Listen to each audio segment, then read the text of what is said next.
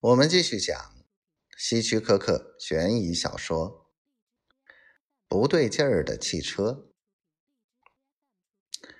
哈勃从停车场将自己的汽车开出来，没走多远，就感觉到有些不对劲儿。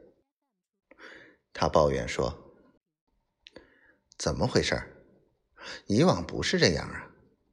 今天不仅车速太慢。”用力踩油门也走不快，而且坐垫的弹性也变大了。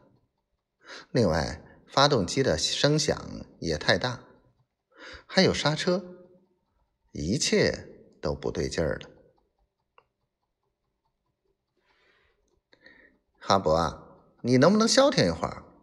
你都抱怨整个晚上了，真让人烦心。今天是我们结婚三十四周年纪念日，你再这么破坏我的兴致，我可真要生气了。坐在一旁的太太泰瑞皱着眉头说：“对不起，太太，我并不是想扫你的兴。”哈勃漫不经心的说着，他的注意力还是集中在了车上。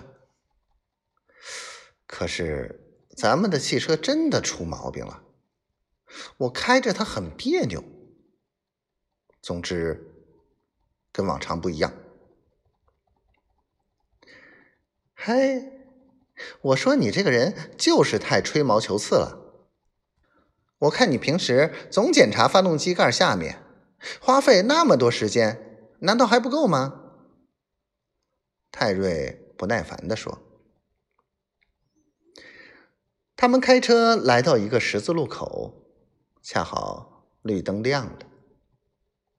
哈勃试图用力踩油门将车开过去，但车的反应仍很迟钝。这可不行，我得停一会儿车，仔细检查一下。哈勃说：“哈勃，难道你疯了吗？”这儿是不准停车的！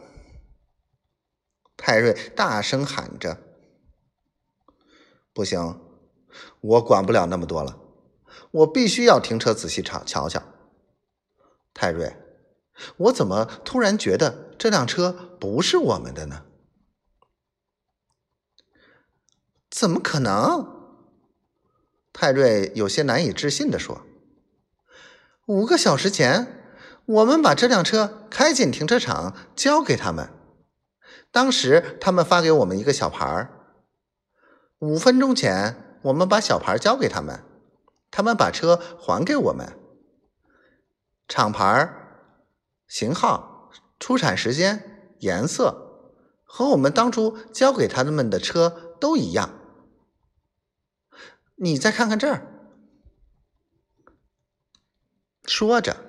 他打开了工具箱，你看，这里不全是我们的东西吗？有地图、急救用品、手电筒。他关上工具箱，又回头看了看后座，说道：“你看，那块狗用的破毛毯还在呢。”